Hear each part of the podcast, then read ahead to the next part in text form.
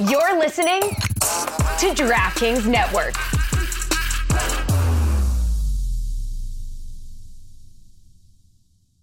Another day is here, and you're ready for it. What to wear? Check. Breakfast, lunch, and dinner? Check. Planning for what's next and how to save for it? That's where Bank of America can help. For your financial to-dos, Bank of America has experts ready to help get you closer to your goals. Get started at one of our local financial centers or 24-7 in our mobile banking app. Find a location near you at bankofamerica.com slash talk to us. What would you like the power to do? Mobile banking requires downloading the app and is only available for select devices. Message and data rates may apply. Bank of America and a member FDIC. Coming up on today's show, Lamar came up short and Mahomes inches closer to GOAT status. Dan Campbell refuses to kick field goals, bang, bang, Niner gang rallies, and now is headed to the Super Bowl. All of this and much, much more on this conference championship reviewing Brock Purdy and Pat Mahomes propaganda building earliest pod recording ever of the Thomahawk Show. I would be honored if you played football for this team. Me? Play football? Now, most of you have been playing this game for 10 years. You got two more quarters, and after that, most of you will never play this game again. Why are you smiling? Because I love football. Football's fun. Fun, sir. Fun, sir. It's fun. You sure? What's up, everybody? Welcome back to the world famous Thomahawk Show. I am your host, as always, seven year NFL veteran and media personality, Andrew Hawkins. I say media personality, and I am literally at one of my other media gigs, which is ESPN. So if you're wondering why I look like a 70s porn star right now, it is because I'm going to button this It's up. because that mustache and that goatee. it's because I'm going to button this shirt up, Juju, put a jacket on, and act like I know what I'm talking about on television. I am joined, as always, by the humblest of all co hosts, uh, Pro Football Hall of Famer, Joe Thomas, is in the building, but not in the building. He's actually in a different country in Germany. And of course, the first lady of the Thomahawk Show, Phat Nat 3Ts, and Waycross's favorite son, Juju Gotti, are in the building. What's up, everybody? Joe, give me the update on Germany, man. Are you still there? Do you still like it? Are you ready to come home? What's going on? Yeah, brother. Uh, Germany is still amazing. I love Okay. everything about it outside of the government and the millions of pieces of paperwork and documents that I have to try to translate every day and figure out how to keep myself from being deported. Yeah. Smart. Smart. That's a good that's a good tactic. Uh I feel like I wouldn't last half a day in Germany. Well, probably because I don't want to last half a day in Germany. But that's that's okay. Uh Juju, how are you feeling this week, bro? Uh, I'm feeling fantastic, man. You know, just trying to keep my New Year's resolutions, which is just believe in myself a little bit more. You know what I, I mean? like so I'm that. trying to give myself more, uh, more power. You dig me? I I dig it. That's probably why you're wearing the Bang Bang Niner Gang jacket, which gives me brings me to my last uh co-host here. Phat Nat. Phat Nat, how you feeling? You're getting ready for the Super Bowl? The 49ers I feel, won. I feel great. Feels great, baby. Um, I am very happy this week, and I low key forced Juju to wear that jacket today. He won't tell you that though. Very low key. And Phat Nat is the real MVP because it's like three in the morning where she's at It filming is this. dark Um, outside. It's dark outside. Joe is in Germany, and we are we are making this work like no other. Bro, you know what? I be wanting to hop in the chat and get mad and be like, bro, it's early as hell. But then I be seeing that talking about she in. I be like, God damn it. exactly. You know what? It's all about uh, commitment here. Commitment versus capability. All right. So let's start there with the conference championships. The big one, which broke every record you can imagine in NFL viewing history, was Patrick Mahomes versus Lamar Jackson. Patrick Mahomes ended on top again. I'm not going to lie. As I told you, I was rooting for Baltimore. I was rooting with my heart there. But the reality is, Patrick Mahomes came in and did what Patrick Mahomes has always done. Joe, what was your takeaway from the Ravens? Kind of, you know, shitting the bed a little bit in the biggest moment of the season. Yeah, I felt bad for your guy Lamar Jackson because it was his opportunity to kind of get over the hump. Because really, the only thing people can say right now is that he hasn't performed the way he has during the regular season in the playoffs. And Mhm. unfortunately, for a guy that I think back to Philip Rivers, who was a great regular season quarterback, was never able to get over the hump in the playoffs, get to the Mm. Super Bowl, win a Super Bowl, and that really crippled his legacy because otherwise he would have been considered among the greats of his generation Drew Brees, Peyton Manning, Tom Brady. But because he never did it in the playoffs and he was never able to win that Super Bowl, there was always that notch against him. And every time he got there and got close, but it didn't make it. It added pressure for next season. And that's kind of what I feel with Lamar. Like he had this MVP regular season. He played great in the first couple weeks in the uh, postseason. But then, or you get to the conference championship game or you get to the Super Bowl, you fall short. It only ratchets up the expectations, but also the pressure to be able to do it again and win that Super Bowl, to be able to uh, put yourself up into the pantheon, the Mount Rushmore of quarterbacks of your generation. See, I, that's where I, I got to push back because I feel like that sentiment is unwarranted at the moment. Like Pat or Lamar has to play better. Lamar said that. Lamar said that it like anybody who's watched that game knows that that wasn't Lamar at his best in that moment, and that's what the Ravens needed. There was a lot of other things. The game plan that they changed up made zero damn sense to me. But also, like the Philip Rivers comp is tough because now Lamar Jackson is about to be a two-time MVP, right? And I get that you have to win a Super Bowl, but that is still significant, especially when you bring into context that this is a guy that wasn't even supposed to be able to play quarterback at the NFL level. But when I look back right now, I would have him actually comped as Peyton Manning, which might sound crazy, but Peyton Manning won his first Super Bowl at 30 years old. At that time, going into the season, he won a Super Bowl. He was three and six in the playoffs, and he had two MVPs under his belt. So it was a very similar conversation about him is will he ever get over the hump, especially with that guy Tom Brady sitting in his same conference. And so I completely agree. Lamar Jackson has to win a Super Bowl. He has to show playoff success for him to be cemented in the generation. Um, but the Philip Rivers comp is a little tougher because Philip Rivers was never the top three, maybe even four quarterbacks um, in the league because Drew Brees, Peyton Manning, and Tom Brady held that position. Whereas I think Lamar is absolutely that and has been that since he's come into the league. Hey, as a quarterback, you're judged by Super Bowls, right? More than any other mm-hmm. position. When you look at legacies, it's how many Super Bowls have they won? That's the first thing they ask. Then after that, it's how many MVPs, right? So, of course, you know, Aaron Rodgers, he's got a bunch of MVPs. He's got one Super Bowl. It's not going to hurt him because he still has that Super Bowl win. But Lamar mm-hmm. Jackson, he still hasn't really performed up to the level that he has in the regular season during the playoffs, and it just adds pressure. Mm-hmm. Yep, yep. What are your thoughts, uh, Juju? Yeah, man, it's like uh, for all the slack that we gave uh, Jared Goff and Brock Purdy about actually being the game managers that we expected them to be, and, and they stepped up and, and showed you like, wow, you know what I mean? Lamar is was in that game changer category and I feel like at no point in that game that he just, uh, well, a couple points he flashed it, but he didn't mm-hmm. just take a, take control. The narrative that we all put out that we think Lamar can do versus Brock can do, he didn't. He failed to meet the, the the, the challenge that day. I'm not sure if it was mental. I saw before the game he was saying he don't like to play Pat Mahomes. I don't know what it was. I feel like the the moment was just a little big for the Ravens and the coaching staff for the Ravens. I think they could put. That? They got completely out of their their like their strategy for whatever yeah. reason. I mean, and it makes sense because Mahomes is so good, but it's like good teams stick with what they do.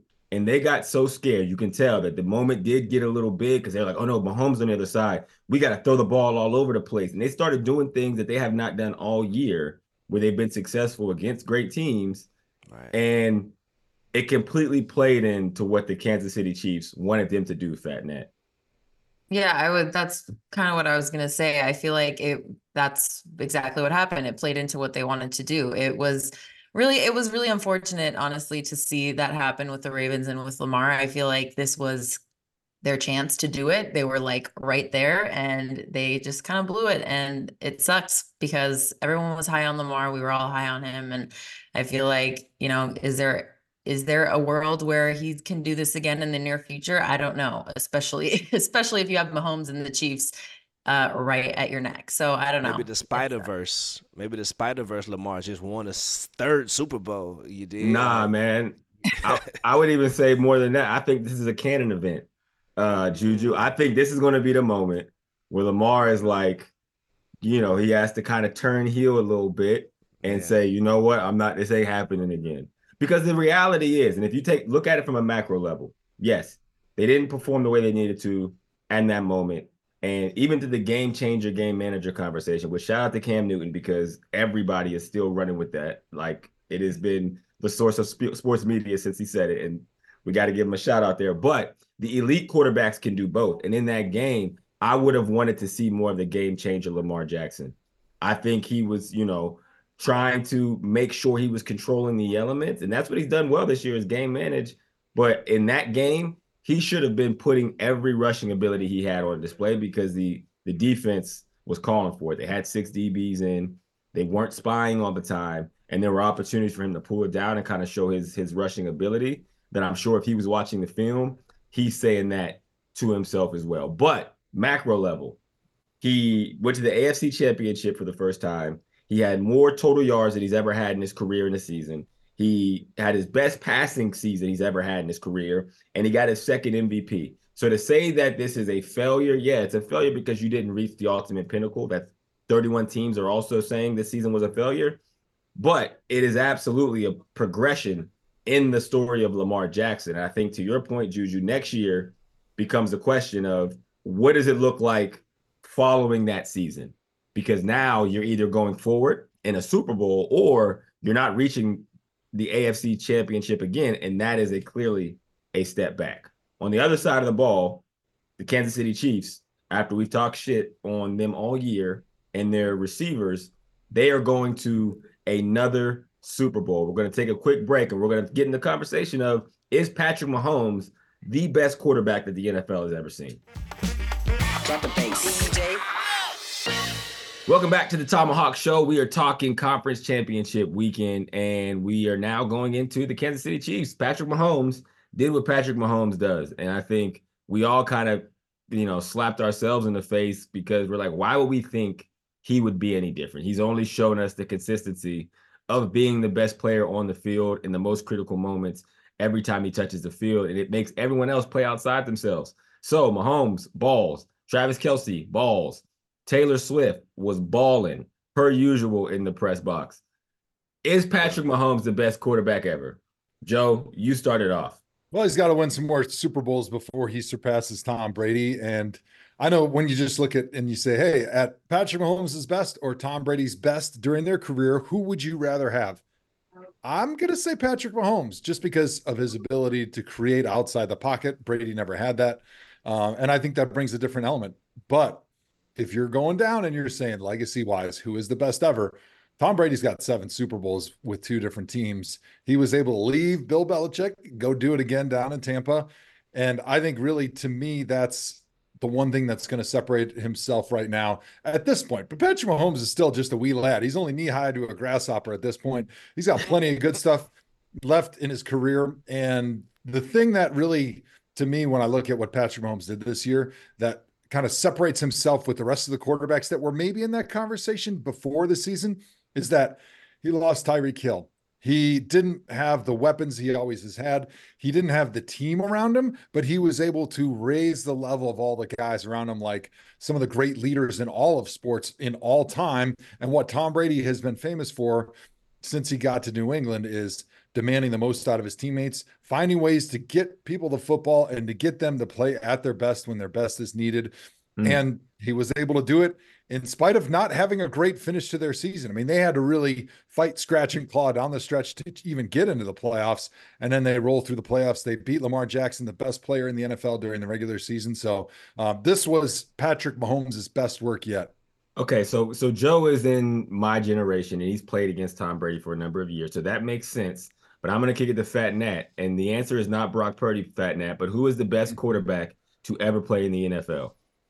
I mean, I think it's still Tom Brady, but Patrick okay. Mahomes is right on his heels. And, and like Joe said, he's so young still. He has so much time left. He's going to surpass Tom Brady 100%. I, you know what? I think I agree that, you know, we have had this standard for, I mean, NBA, NFL, especially at the quarterback position, that championships determine if you're the best. And there is absolutely validity to that. But Tom Brady played 21 years right? And he is an incredible player, the best player we've ever seen for 21 years. A, because of the longevity, and he got half of his Super Bowls, more than half of his Super Bowls, on the back half of his career when it was just almost easy to him because he was just playing at a frequency that other people could not match. That being said, if Mahomes wins this year, which would be his third Super Bowl in what is it, six seasons, and he's been in the sixth straight AFC champ. I don't think he needs to surpass Tom Brady in championships to be the best. If he plays another four years and wins another two Super Bowls in those four years, and he walks away with five in a shorter time span because he says, Yo, I don't want to play until I'm 97. I'm okay with what I've done. He would have easily been the most dominant player we've ever seen and light years above Tom Brady because every year he was in it, he was a true, like, the best quarterback in the league and someone that nobody could beat in an era where we have really, really good quarterbacks, Juju. Yeah. Marquez Butterfingers Scantling, be damned. Skyy Butterfingers Mm-hmm. Moore, be damned. Kadarius Offside Toney, be damned. He still find a way. Uh, That's why, look, bruh, I'm feeling what you saying because them championships, they matter, but damn, the eye test matter. I'm sitting here watching it with my own two eyes on Sunday eating popcorn, like, wow. I'm seeing like it's a difference between seeing Michael Jordan play and then hearing about what Michael Jordan did. Now I feel like I'm seeing what Patrick Mahomes is doing. But the bare eyes, I'm seeing the Swifties in full effect, which I love by the way. If you don't like the Swifties by now, we got two words for you. But we ain't gonna get into that. But I think that Patrick Mahomes the only thing that could keep uh, Tom Brady a little bit uh, higher than Patrick Mahomes is he went through Pat two times uh, to get Super Bowls. You feel me? So that's the only thing that a hater could say and be like, ah, well, Brady beat Pat in the Super Bowl, and Brady beat him with the Patriots and went on, even though that was a crazy What? call by the referees. But Juju, it was a guy offsides when when Tom Brady actually tricked the game off in the first version. Nat, we Yeah. watched that game together. I was in a too small Patriots jersey, and I was rooting for the Patriots.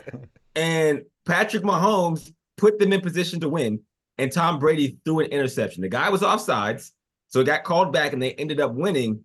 But even that is a little revisionist history of what one of those games was like. Now they whooped his ass in the Super Bowl for sure, but even then, like Tom Brady was 40 and Patrick Mahomes was like 22. You know, so it wasn't a true like Like my guy, my dog still got to say, put Patrick Mahomes' rings in the box that he got against Tom Brady, and put Tom Brady's rings in the box that he got against Pat Mahomes, and one of them sound more than the other one, and that's all that matters sometimes. Like you feel me? One plus one is zero. Who got the win? We sit here talking about Lamar like he won sometimes. Like, nah, my, my dog lost. So at the end of the day, that matter enough to be like, well, Yeah, nah, I, I I have a hard time going there, man. Just because, again, like I, I, it's crazy because I don't want y'all play for the Browns. How, of course, you couldn't understand. Yeah, uh, yeah, Time yeah, flop. okay. Dang, time man, that's crazy. That's crazy. Wow, Like the low- low Bills. blow here. That hurts. the Yeah, Browns that's what I'm fans saying. taking shots here, taking strays from Juju. Man, taking strays from the fair weather fan with a new team every week. Don't worry, Browns fans. He- Look, I am, you gotta I- forgive I- him. I He's a deserve he's a fan orphan, so he don't I apologize. he I'm don't know what it's like to really love a team. Yeah, you need a written apology. We need to get that on social ASAP. Um, sir. Media darling no more. Exactly. They're going. to Browns fans are like, what is this? All right. So I, I mean, in that game, Patrick Mahomes, to to our point, turned up to another level, and even MVS, like you said, he has been balling even through the playoffs. So looking at Kelce as well, looking at Mahomes, looking at Tom Brady, looking at all the players that he played with, I would say Kelce and Mahomes are by far like the best pass catcher and quarterback duo because there is no way to prepare for them. The Baltimore Ravens had the best positioning to slow them down. And Patrick Mahomes was just like, you know what? I'm going to Kelce every play until you stop it. And you won't be able to stop it because they are running football that does not show up on a play sheet, right? They are backyard football. They have that kind of chemistry, Joe, where they can just line up, take exactly what you give them, and still create. And that's what makes them so scary. So that was the thing that Mitchell Schwartz would always say to me when I would ask him about the Kelce and Patrick Mahomes connection. He was saying that like Andy Reid will draw stuff up for him, and you know, you talk, okay, if it's zone, you want to sit in this hole. If it's man, you got to keep running and do this and that. But those guys just have a connection and they understand football the same way at that graduate level, at that PhD level, Mhm. where Patrick is dropping back. He knows where the ball's going. It really doesn't matter what the coverage is. Kelce knows how to make those little moves at the top of his route when he's seeing what the guy is trying to do as far as coverage goes on him. and they're on the same page like their brothers, like they came out of the same womb together. Because it doesn't really matter what you try to do. Mahomes is able to find that tiny little window, and at the last second, Kelce gives a little nod uh, this way, and he turns around, and the ball is exactly where he he needs to put it. So really, I mean, when those two are playing this well, it's hard to imagine off the top of your head a better, more dynamic and difficult to stop duo in the history of football. And I know Patriots fans are going to, oh, Gronk and Brady were like that, but that was a little bit different because it was more like throw it up to Gronk and just it's a mismatch problem, especially with Brady and some of the other weapons they had earlier on in his career. But it is pure art. It is magic watching the ballet that is Travis Kelce and Patrick Mahomes with his ability to get open and to read the telepathy from Patrick Mahomes's brain between his two ears to find the football, to get the first down, and to make the defenses pay. It's amazing, man. And I completely agree. It is a scary, scary thing. And they will be in the Super Bowl, and we will get to debate uh, if that is going to work against their e- opponent who is Bang Bang Niner Gang. Shout out to Phat Nat, the only one. We all came into this this playoffs with hope of getting a Lombardi. Phat Nat and her half of our other team are the only ones still standing. So in the NFC Championship, we had the Lions take on the 49ers. The Lions had a huge lead and the 49ers came back. Kyle Shanahan has learned to come back from behind and win football games. Phat Nat, I'm going to give it to you first. How did you feel about that game in the moments where you were down big to the Detroit Lions? Were you nervous? Be honest. Yeah, no, I definitely was nervous in that moment. I was like, is this really happening? Is this how we're going to go out? I, to be fair, I if there was one team that I would be somewhat content with losing to, it would have been the Lions, but I was nervous. I was very nervous. I was like something needs to change. We need to come out of this half like completely rejuvenated and ready to come back and win this game. And we did. They had us in the first half, like George Kittle said, not gonna lie. But yeah, hell yeah, I was nervous. That was that was uh that was not fun. I was stressed. I was stress like eating, stress drinking. I was just, you know, not it was not a fun first half for me. But you know, we came back and uh it was crazy. That second half was insane. You were stressed on Twitter too. You were throwing out some tweets. I was stressed everywhere. Yeah, yeah, I was stressed on Twitter. Oh, I'm always stressed on Twitter, but that's yeah, fine. yeah. Your nerves were definitely going. Joe, do you have any problems with uh, Dan Campbell's in-game management? There's been conversations. He went for two fourth downs at a point where he could have took points, um, and even some of the play calling in the second half where he went almost it felt like exclusively to the pass game when the running game had been working so well. Did you have any issues with the way that Dan Campbell approached the game? So I'll break it up into two questions. One, the run versus pass. Like if your running game's working really well, that doesn't mean you just completely abandon the pass, right? Because as soon as you do that, defensive coordinators in the NFL are too smart. They're going to load the box, they'll shut you down, and then it'll just be a punt fest. So you still have to have that balance, right? You still have to make the defense believe that you are trying to move the ball down the field and that you are not afraid to attack every blade of grass, right? That's the way that it makes the defense the easiest to move the football. And if that's who you are, defensive coordinators never get a tip off of what your tendencies are going to be in certain situations. It's the same thing that Kyle Shanahan has been criticized for, obviously, most famously in the Super Bowl, but the dude's back to the Super Bowl almost every year. So he must be doing something right. And and I think it goes to show with Dan Campbell and Kyle Shanahan both being aggressive and they are who they are no matter what the situation is. It proves that it works over time. The problem is when it, the one time it doesn't work, you're going to get all these haters come out, especially people that don't understand analytics or don't believe in it, that are going to say, hey, you should have taken the points because you only lost by three. Well, the game changes depending on the out uh, the score in that certain moment where teams are more aggressive or less aggressive, kick field goals, don't kick field goals, go for it, don't go for it. And so it's it's hard to say, well, if they would have just kicked the field goal here, they wouldn't have lost by three because the game would have turned out differently because both sides would have played differently. Um, so, however, when you're running the ball well, I would have liked to see some more runs. They're a physical team. They like playing with two tight ends. They can smash you, they can mash you. And I think there should have been a few more runs, especially in the second half, protecting that lead. However, going for it on fourth down, I do like his motto of, hey, this is who we are. This is the best decision for the circumstance. So no matter if it's a big game or if it's a preseason game, we're going to be the same person every single game because that's how you give yourself the best chance of success over time. You don't just change when the moment is bigger. Oh, it's conference championship game. Oh, it's the Super Bowl. Now I'm going to be afraid to go for it in these situations, even though I know it gives me the best chance for success, the best chance to score points because it's a big moment and I don't want to be mm. criticized. So I think as soon as you play that game, that's when you kill yourself. That's when you hurt your team. And yeah, you insulate yourself from criticism if it doesn't work. But in the end, it's only your team and your fan base that gets hurt in the long run. I, I, love that take, and I think that is a big reason why the Detroit Lions were in the position they are because Dan Campbell is an aggressive person. He was aggressive in his introductory press conference. He's aggressive in his play calling. He has said he wants players who are aggressive. He wants to teach his team to be aggressive, and I think that's a reason why they follow him, and also that they subscribe to his way of thinking so much. So I'm not expecting him not to be aggressive in those situations, but I would love to see some evolution in Dan Campbell because sometimes you can be unnecessarily aggressive.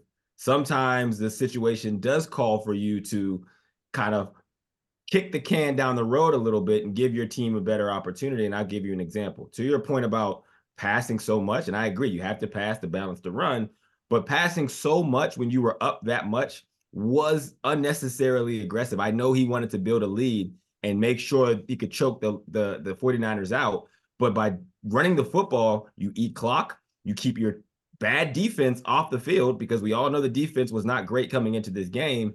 Um, and you continue to score points and and and lean on the thing that makes you best.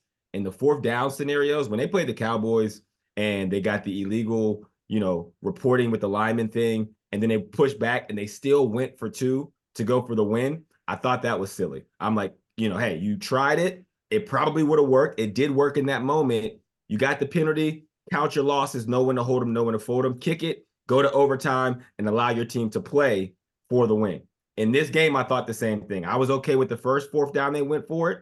After that, it was, hey, we tried it. Let's kick the second time, tie it up, and kick the can down the road to keep your team in it, Joe, because we've been on the sideline in games where we don't get points for a second time down in their their territory or now we go down by two scores or now we have the opportunity to go down two scores and it changes the sentiment on the sideline and people start to creep into their mind man we're going to lose this game or well that was our chance and now it's like you're out of it for the rest of the game. Juju did you have any problems with the way dan campbell went about coaching the coaching the game Yes, I had a problem with how Dan Campbell coached that game. Like, brother, you got, I, I love, like you say, you got to be aggressive. It's fire, but it's like DMX. Sometimes you got to be aggressive, and sometimes you got to talk to him like this because you're talking about the Lord. you feel me? Like, you got to, brother, you got to understand the moment. Like, I feel like the moment was bigger than Dan Campbell in that, like, that, that, that day. Because, brother, the city of Detroit, the history of Detroit. Everybody, whoever was a lion, they are watching this game. They got they trotting this old man who done went to all these games. He in the, the rafters. It is Eminem flicking off, brother. The whole world, Detroit versus everybody. That is y'all's motto, and you don't have to. It's like if you my my actual problem is him kicking the field goal before the halftime. I felt like you should have went for that one if he was gonna be Mr. Aggressive, man. Yeah. That was the one that that was the kill the gnat with the sledgehammer moment right there. But now when we get to the third quarter, we not it's no longer who's stronger, who has more uh, test of will or anything. You leave yourself, you give your your team a chance. You allow your team a space for them to make mistakes, like Josh Reynolds, the ball bouncing off his damn pass so hard that I can hear it in Atlanta. Like two times, oh, the mistakes were so big because they didn't get the points and capitalize on them on, on them little small areas in the game, which I feel like he was too aggressive in. And when you're aggressive, it it breeds more aggression. Like you have to take even more risk to make up for the risk you took earlier. It's very similar to gambling, right? We've been in that scenario where you're at the casino, you're down, and now you got to bet bigger to try to make up for the last risk that you took. Joe, I'll give you the final word on this one. Yeah, I think Dan Campbell needs to revisit the strategy, but not because he needs to change his strategy. He, but he just needs to understand, to Juju's point, like what the team is feeling in those situations. And sometimes you just got to run the ball a little bit more because that's working. And that's all part of analytics. People sometimes want to say that, oh, they blame analytics because they don't take this thing that's happening during the game or that thing that's happening during the game into account when they make the decisions but they actually do analytics is constantly changing decision making process that's based on previous outcomes but it's also based on how you're doing in the moment And if you realize your defense is playing poorly and you're running the ball well, then you need to run the ball a little bit more. And if you realize, hey, our best play on fourth down didn't work and our next best play is not quite as good, then maybe you need to kick the field goal or you need to punt it. But I think that's all part of the equation. But being an aggressive team, by and large, as a whole, is what got them to that point. So you don't want them to change too much because you want to be the same person no matter how big the stakes are. I agree. And we got to give Dan Campbell the space and grace to to learn. This is his first playoffs. This is his first conference championship. And these moments you can't really know how to manage until you're in them. So another canon event moment for somebody in the NFL playoffs. We're going to take a quick break. When we come back, we're going to talk Super Bowl and we're going to make our picks here on the Thomahawk Show. What's up, everybody? Welcome back to the Thomahawk Show. We've talked conference championships, and now we know who will be in the Super Bowl. It is the San Francisco 49ers versus the Kansas City Chiefs. Now we are going to go through our picks. We're going to give our analysis of who we think wins, and we're going to talk about some of the players that are involved in it because it's a lot of conversation around them. Starting with Brock Purdy. Brock Purdy, I feel like the sentiment around Brock Purdy for uh, 49ers fans and within the 49ers locker room is completely different than the rest of the world. The rest of the world looks at Brock Purdy like a insurance salesman has won a ticket out of a Cracker Jack box and he got to play in the easiest offense and gets to have this roller coaster oh, ride to be a quarterback in the end. That's what that's what the sentiment is, Juju. Don't blame Not me. The whole rest of the world. The rest, uh, most of the world. That is the conversation around Brock Purdy. So, Joe, tell me when you look at Brock Purdy, what do you see? I see a quarterback who's growing, who's improving, but who is exactly like you uh, advertised, right? he was dropped into a perfect situation. He's got a multitude of weapons on offense. He's got a great run game, a great offensive line, and one of the best defenses in the NFL. He's doing exactly as he's supposed to. But I'm not saying that there's not 20 other quarterbacks in the NFL right now that could do what he's doing if put in that perfect situation. Mm. Man, 20 other quarterbacks in that situation. All right, now you are the San Francisco Homer. Um, I'm sure you have a Brock Purdy tattoo somewhere. Unfair Tell introduction me, to unfair for her. I'm just saying, but I have to give people question. I have to give people that there is a bias here, regardless of whether it's fair or not, Juju. I this is journalism. I have to let them know that there are other factors at play here. Phat Nat, what is your perception of Brock Purdy? I think, well, yes, obviously, uh, we all know I'm biased at this point. There's no denying it. But yeah, no, I I like Brock Purdy a lot. I think he has I think he has a lot of potential and I think he could do this on another team. Something not maybe not take him to the Super Bowl, but I think he is a good enough quarterback to be able to mm. be hmm. playing at a level like this on a different team. Yes, okay. he was dropped into a perfect situation, but I don't know. I don't know. I couldn't name too many other, like, I wouldn't pick too many other quarterbacks to be dropped into our 49ers situation and be able to do what he's done so far. So that's my okay. take. All right. I feel like that was a little luke more lukewarm than I anticipated. I thought we were going to get like a ride or die. You know, it's Purdy, Mahomes versus Brock Purdy for best ever type of comment. Juju, give me your perspective. Look, my perspective when I see Brock Purdy, I see a hero. I see Batman. I see Robin. I see a brother that was the last pick in the draft is in the damn Super Bowl and was one game away last year. Like, brother, that's that is a that is inspiring for little kids all around the globe. People, you don't have to be Patrick Mahomes in college and go to Texas Tech and be throwing bombs and Jalen Hurts and Tua. Brother, you can work your way up. Go to Iowa State. Where you went? I, go, go, just just have a route and get yourself in. Give yourself an opportunity to be drafted. And and look what can happen. You could be Brock Purdy. You could be uh, going against Taylor Swift and the Swifties in the Super Bowl. You can be the leader of Bang Bang Niner Gang, doing what Jimmy Garoppolo could never. Sam Darnold could never. We shipped Trey Lance ass the hell up out of here because he could never. Brother, I see the man that's brother, and, and then the narrative. Yeah, we could have thought that before this last game. That yeah, yeah, he's uh, with the weapons around him. Is the thing. Uh, not in that damn fourth quarter. The weapons around Brock Purdy was Brock damn Purdy. He was getting the, eh, them, them little scrambles. That was what we wanted Lamar to do. That was what we wanted Dak to do. That was what we wish Jared Goff dream about doing. You feel me? Two attack about lower, he can't even, bro, two yards down the field, he never get. Brock Purdy making game changing plays to get to the Super Bowl. When else does it count?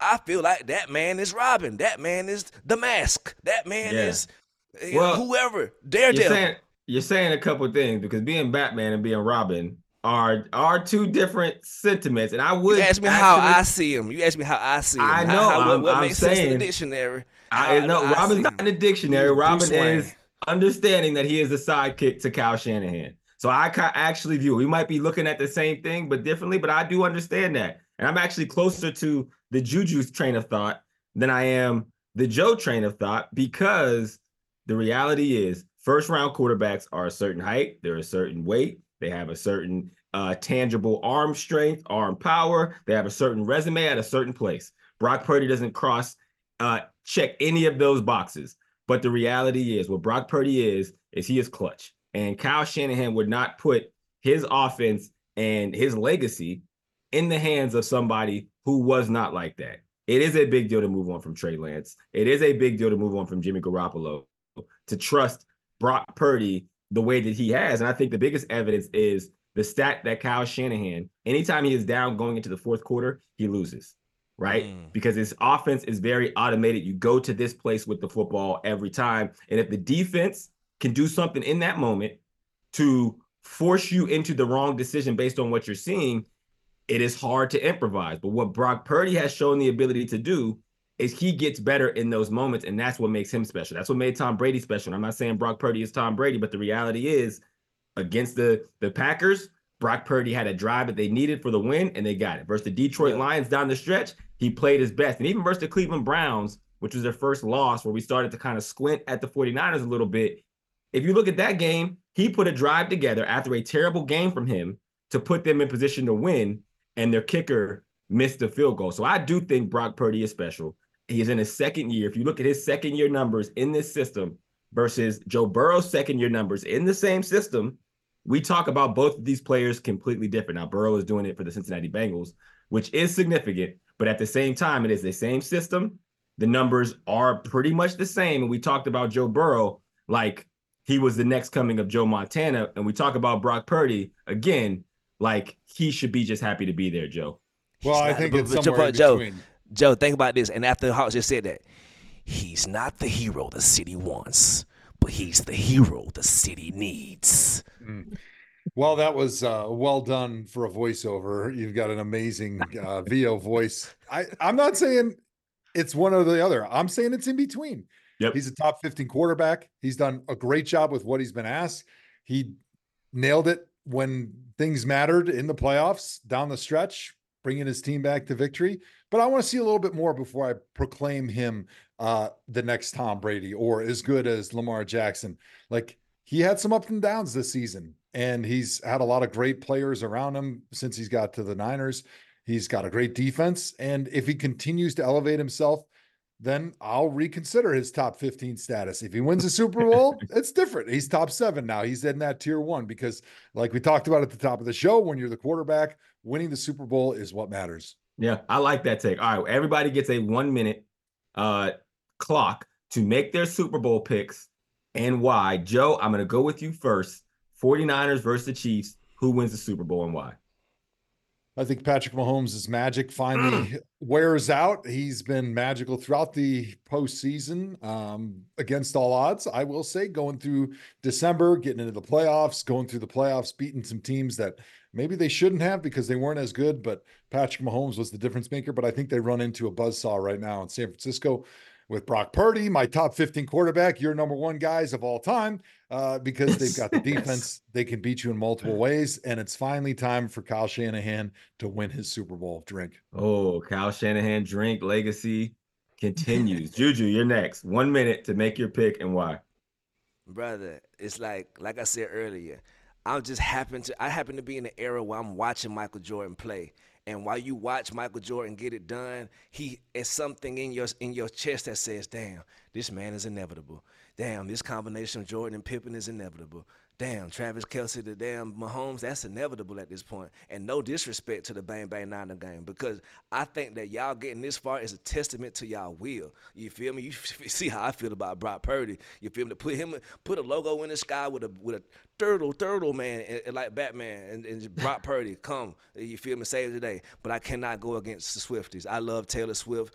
Get over yourself if you don't like Taylor Swift to be shown, what, 10, 15 seconds at a time of end of the damn game. I'm going with Patrick Mahomes. I'm going with Andy Reid, the legacy, because my, wow, we, he doesn't get enough praise. Wow, Andy Reid, take a bow because, wow. So I'm All going right. with Patrick Mahomes and them boys. Wow. We got Chiefs, we got Niners. Nat, who you got and why? Um, I have to think about this one. Uh, yeah, I have the Niners winning for multiple reasons. First of all, we're coming we're coming in with the chip on our shoulder of we need to get get them back for 2020. So we need to take them down. And we're not going to let them go back to back. There's no effing way that that's going to happen. Um, we we have come this far. We're poised enough to get it done. Uh, we saw it happen in the second half of last game. I know the Chiefs are a very different team, but still, we have all the pieces in the right place right now. There's no chance that we're going to lose. Shanahan drink finally is going to get a Super Bowl. So I got us winning, obviously. Mm, all right. Well, I am going with the Kansas City Chiefs. I am not making the mistake of picking against Patrick Mahomes. He is now Tom Brady status. It is always smart money to pick him. I'm also hardly ever right when I pick Super Bowl teams. So you could take that with a grain of salt. But the reason being is I think Patrick Mahomes plays at a different level because he understands the gravity. I think the 49ers have been the best team throughout the season, like the most consistently good team in the league. But for whatever reason, because Patrick Mahomes is so good, teams play different and he gets them to play outside of themselves, especially in these moments. I think that happens in the Super Bowl. I think Patrick Mahomes cements his legacy. I think Andy Reid retires, and then Eric Bieniemy gets uh, the call to be the head coach of the Kansas City Chiefs. That's my prediction. And also, Mm. but, but, but the since you say that, Brian, Nation. my Oh, bad. Uh, my- go back to my prediction about Swifty Nation though. When we talked Yeah. about Taylor Swift and the the conspiracy, we are here, y'all. This is it. this is this is stage nine. What you got, Juju? Yeah, I was saying since you said how you said it and how you put it, you made me see the light. I'm I changed my pick to Bang Bang Niner Gang because what was I thinking? Go. Because what we all right, so we got three one. We'll see what happens. All right, we're gonna take a quick break. When we come back, Mr. Joe Thomas, host extraordinaire, is gonna bring this episode of the Thomahawk home. Yes, y'all, and we don't stop. Welcome back to the Thomahawk Show. I am your co-host Joe Thomas. As you guys may have heard, Hawk had to skedaddle out of here to go uh, deal with his responsibilities with ESPN. I think he's on first take, so we lost him. But we got the three most important people here of the Thomahawk Show. We got Juju, we got Phat Nat, and myself. And Phat Nat right now is going to play point guard, do what she does best as the maven of the Thomahawk Show. Her ability to play point guard on and off the court is unquestionable. So go ahead. We're going to start with grade the take and allow Phat Nat to kick the first one to our man Juju Gotti. All right. So the first take we have is Kadarius Toney. After Toney was made inactive for the Chiefs against the Ravens in the AFC Championship, the wide receiver went on an expletive-laden rant on his IG Live saying, "I'm not hurt, none of that shit," and accusing the Chiefs of lying about his injury status. The Chiefs listed Toney out with a hip injury and personal reasons after the recent birth of his daughter. Are the Chiefs really trying to keep Toney off the field after a rough season? Grade the take. Ah man, I think that's a that's a C take. You feel me? I, I, I it's validity to it, but I, I speculation as well. And to to see Toney do what he did um, before the game, I feel like that's why. Like the Chiefs looking at him like that's why, bro. Like what are you doing? Like you know what you you losing the trust of us. Like teams look at that and be like, bruh, he we can't trust him. He gonna put all our business out. He gonna he gonna try to expose people. He gonna get mad and then talk bad about the quarterback before the AFC Championship game. This is these boy. These minds are fragile. You can't be doing this type of stuff, bro. If you feel that way, talk to your family, talk to your friends about it. But I don't think I think that was a whack move by him. Salute to him. I hope he gets his money going forward. But I dare I say we won't see him in the Super Bowl. All right. Well, C take for that. Uh, next up, we have. I think I think this is a. I honestly don't know who this is, but somebody on Twitter maybe um, tweeted, "Boy, I can't be no NFL quarterback. As soon as you throw a pick, they put a big ass iPad in your face and be like, this right here is what you did."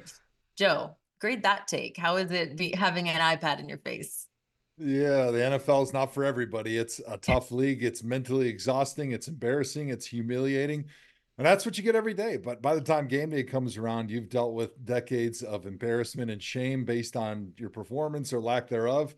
And so it's just another day at the office when the coach is sticking an iPad in your face, telling you you screwed up on national TV in the biggest moment of your life. You got to have thick skin. There's no room for baby deer skin in the NFL. You got to be able to handle it and go out and perform your best. So uh, that's why they get paid the big bucks, as they say. so what's the grade for that one? I'm going to say F. I mean, yeah, I, I get it. Talk to me, Tay.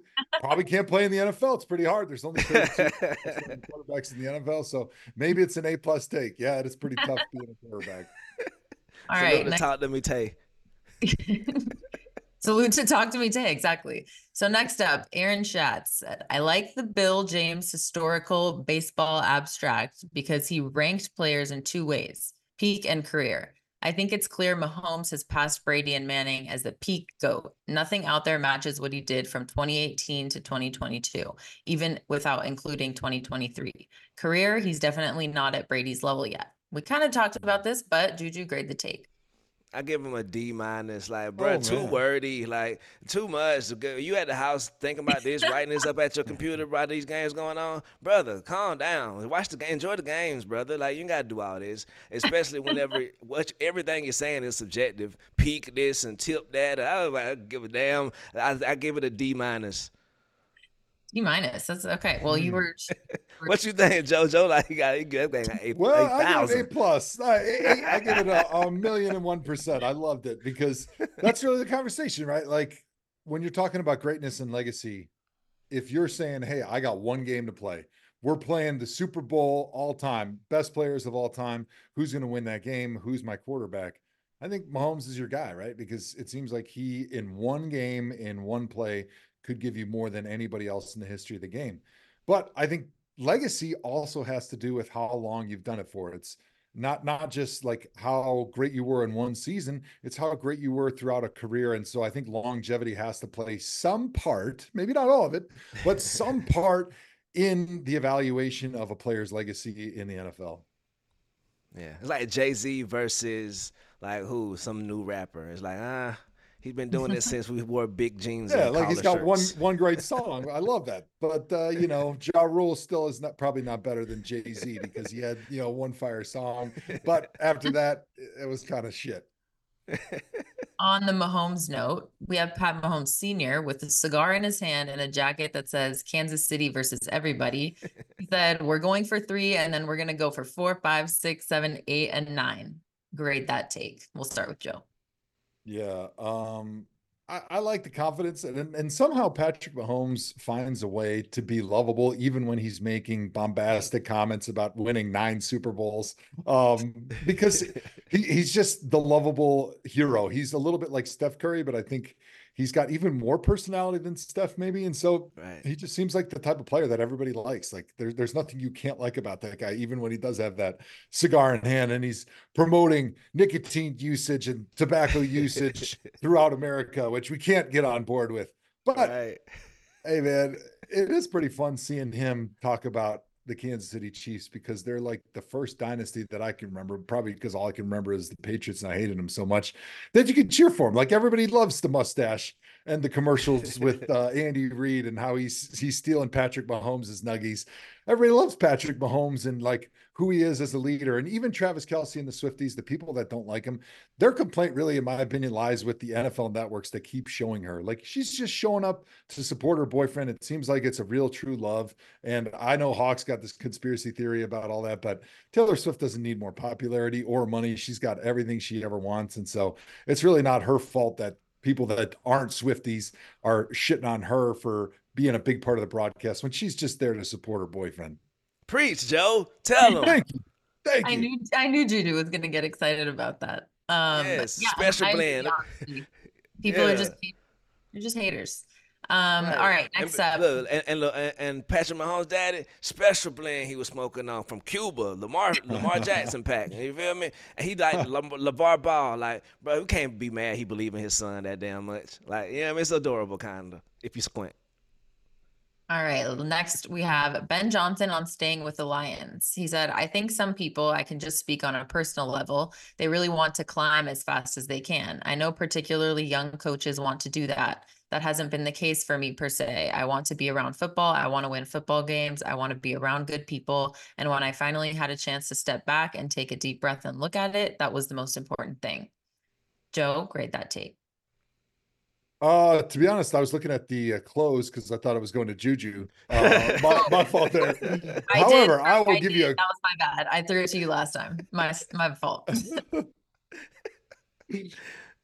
A plus take though. I think it's an A plus take. Like that's that's a good example of how of what I would want my child or my children to be like, bro. Like you can go for the money, you can go for the glory, or you can go for the love, man. And, and that man I received so much love this year in Detroit. It felt so good to him. If like it felt, probably felt more like family than anything. So I, I give that a, a A plus take for sure.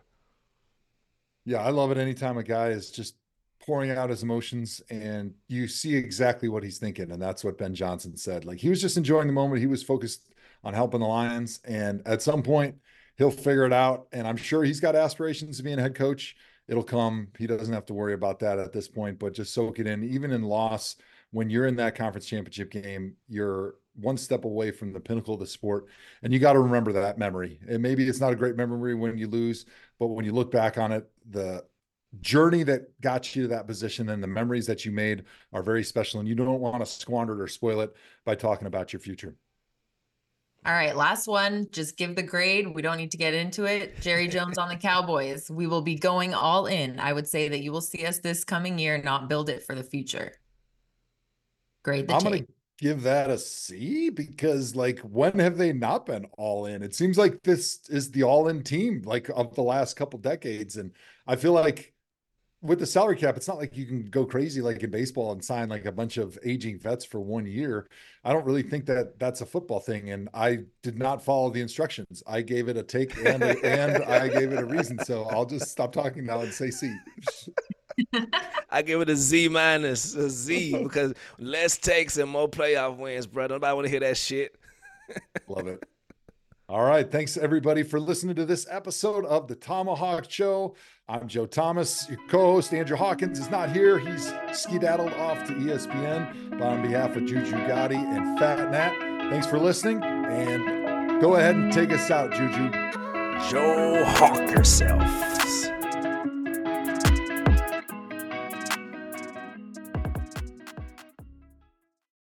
For the ones who work hard to ensure their crew can always go the extra mile, and the ones who get in early so everyone can go home on time, there's Grainger, offering professional grade supplies backed by product experts so you can quickly and easily find what you need.